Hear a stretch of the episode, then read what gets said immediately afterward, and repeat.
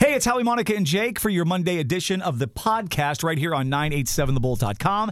And um, she thinks my tractor's sexy. Yes. We're talking about the lyrics this morning. Yeah, Kenny Kenny Chesney, great song. But uh, here's the predicament. Okay, so there's a line in the song. Jake, why don't you go ahead and sing the line? The the line is she's the only one who really understands what gets me. My contention is, is that the song the line doesn't really have any place in the song because it's the song is not about what gets him, it's about what gets her. She thinks the tractor's sexy.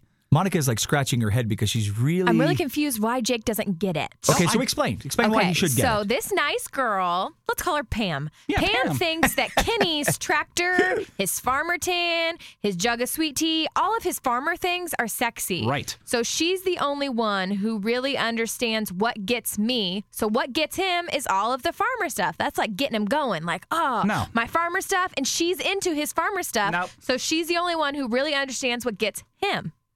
It's a song's not about what gets him. It's but about that, what this gets line her. is this line is He- that's only in there because it rhymes. It rhymes, but now it makes sense to me too. It just doesn't make sense to you because you're inside your own little box. No. And you're not willing to step outside of it. you are giving him too much credit, flexibility on the song. I think the lyrics need to make sense. I'm just understanding his art. Or is that, are those the accurate lyrics, though? That's it. Mm-hmm. She's the only one one. who really understands what gets, Gets Mm-hmm. me. She thinks my tractor's, Tractor's sexy. Doesn't make sense. The two lines don't go together. I totally get it.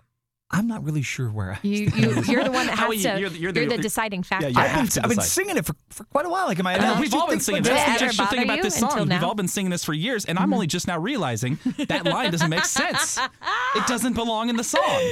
She's the only one who really understands what gets me. It's not about you in the song. It's about her, But Kenny. he got one line about, about him. Pam. One line, Pam. I love it. I Well, named let's her think about Pam. this for a second. I think what we should be doing in this situation is not necessarily focusing so much on the line, but what about focusing more on the plowing these fields in the hot summer sun? Cop out. Oh. I'm just You saying. uh, gotta that's- decide, Howie. Decide what? Which side you're on? Mine or I'm- hers? Pick I'm one. On, I'm on. Uh, I'm on Monica's side. It's okay, Jake. Sometimes he's on your side I This don't time even you're just know wrong. why I'm on your side. I'm just picking a side just to pick a 'Cause Mm-hmm. it's- side. because you Safe. didn't want to get stabbed. It's probably the safer thing to Yeah. do.